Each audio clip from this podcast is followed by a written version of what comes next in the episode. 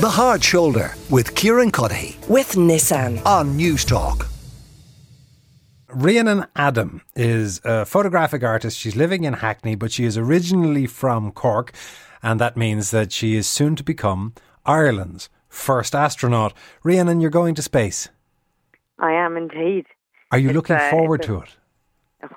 Of course. I mean, who wouldn't want to look forward to it? Although, having said that, I have spoken to some people that seriously um, think that I'm off my rocker. Um, but no, I'm absolutely thrilled. How did it come about? Well, I make a lot of work about remote communities, and so most of my work as a photographer involves travel. And during all of the lockdowns uh, that we were experiencing, you know, of course, I was grounded. And uh, it was the first time I think I'd ever spent such an extended period of time in one place. So I was scrolling social media, and I kept seeing these uh, these like profile pictures popping up with people who'd um, put themselves into a space helmet. And I thought, what's all this about? And then I came across on Twitter uh, the opportunity for applying as an artist to be a part of this, uh, the kind of first civilian mission around the moon.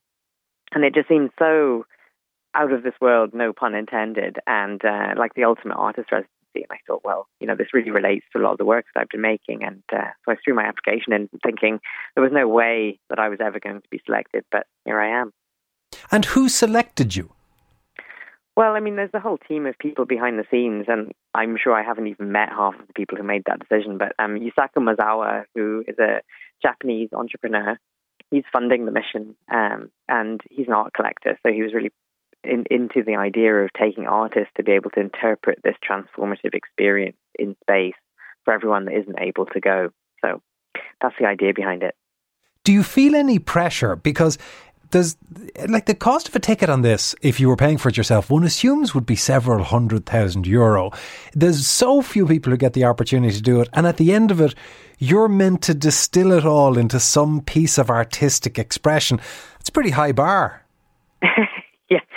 I mean, now you put it like that, and no, of course, of course, if I didn't have any fear beforehand, I have fear now. So thanks for that. No I problem. mean, really, I've, um, of course, I, I mean, it's an immense amount of pressure. The the idea of making work about this, you just want to make sure that it feels worthy of the expense and the experience, and you know everything that's gone into this behind the scenes, and you know.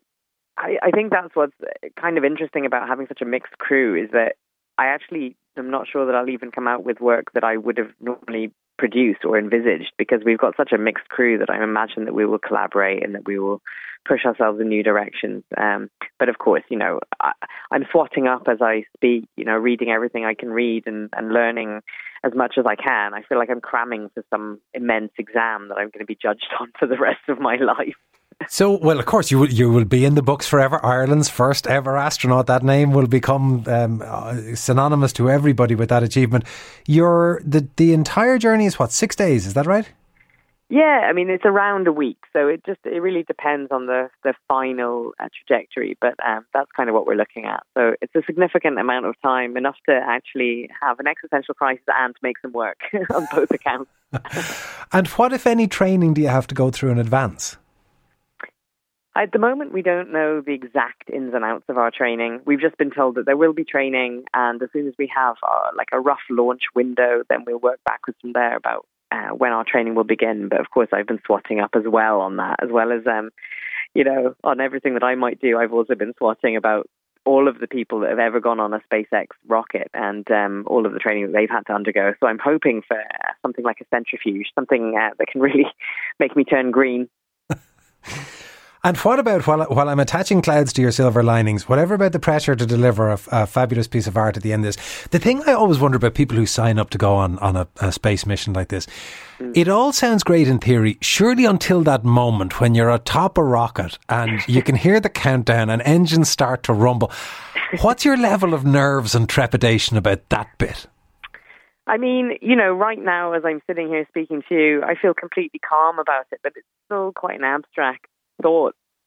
Um, of course, I've watched a number of those, and um, recently I've obviously been following Artemis really closely, and I have often kind of, you know, imagined how I would feel in that position. And to be honest, I've got no idea right now, but I'm a pretty cool as a cucumber kind of character, even when I'm under deep stress. You can probably just tell by like a sweaty upper lip or clammy hands.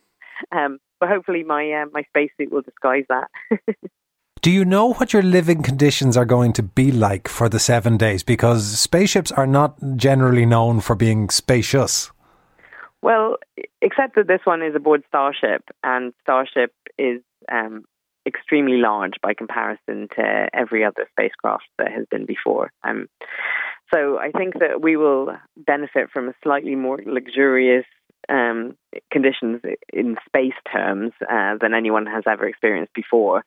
Um, but you know, I'm going to have to get used to being a bit of a lighter packer because I'm pretty bad at packing. I'm the sort of person that takes the kitchen sink, and sadly, I don't think this time there's going to be enough luggage space. But yeah, and what are you sure. going to do for equipment? Because if you're a photographic artist, does that mean you're leaving the zoom lens at home?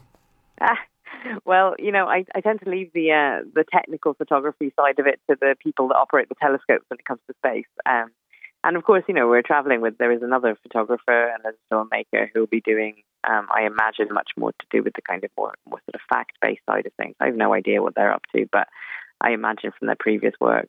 Um, so on my side of things, I work with analog um, technology. So, and analog technology is almost a bit of an oxymoron these days. Uh, it's kind of more like a Luddite technology. But um, I, I, kind of use my materials to unite the idea of the environment that we're in with, with the um, materiality of the picture. And that usually involves some sort of wet chemistry. Um, and that's obviously not going to be happening, or at least not in the same way. So everything that I do on Earth is going to have to be reconsidered. Um, and maybe there will be some processes that I can adapt to being able to function in zero gravity or develop some, you know, containers that can work in a specific way. And so I'm excited about, you know, actually learning about the implications of that on the way that I work and changing things around to this new environment I'm going to be in.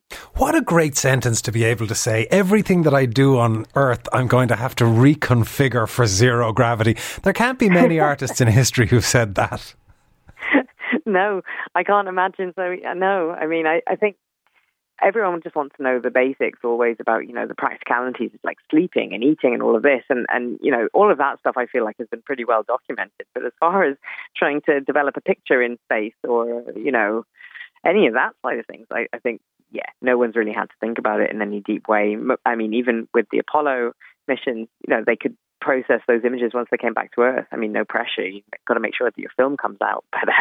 But, um, but I'm really looking to try to make work in space that I can bring back to Earth that was not born on Earth.